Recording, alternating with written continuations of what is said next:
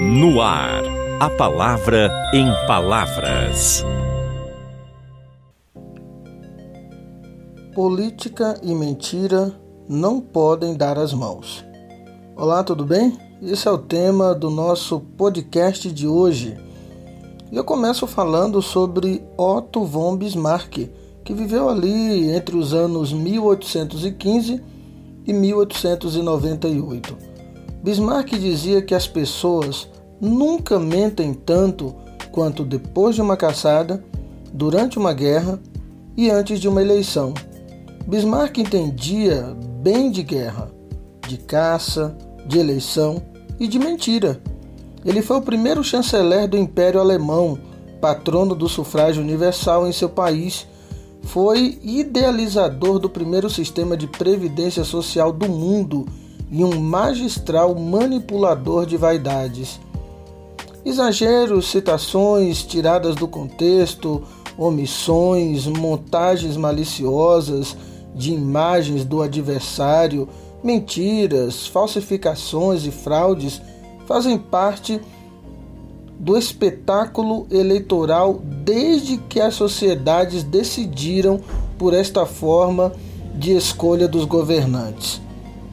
O psicólogo americano Gerald Jellison, da Universidade do Sul da Califórnia, calcula que no decorrer de um dia normal qualquer, fora de período eleitoral, uma pessoa escuta, vê ou lê duas centenas de mentiras uma inverdade a cada cinco minutos.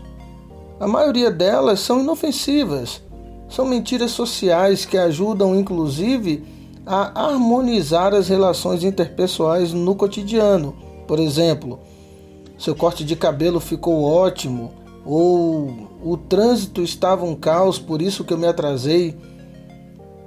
Coisas assim constituem exemplos clássicos só uma pequena porcentagem é de mentiras que machucam ou ocasionam prejuízo material ou moral aos outros. Em tempos eleitorais, a taxa de mentiras se multiplica geometricamente, mas também na vida pública existe uma gradação do potencial destrutivo das mentiras. Elas podem variar desde uma omissão até uma grande fraude com o efeito de enriquecer pessoas ou grupos. Portanto, esteja atento. Ano que vem, 2020, será ano de eleições. Pesquise a história, a vida do candidato. Cuidado com as mentiras, cuidado com os fake news. E acima de tudo, peça a Deus sabedoria e discernimento para votar certo porque verdadeiramente política e mentira não podem dar as mãos. Um abraço e até o nosso próximo podcast, A Palavra em Palavras.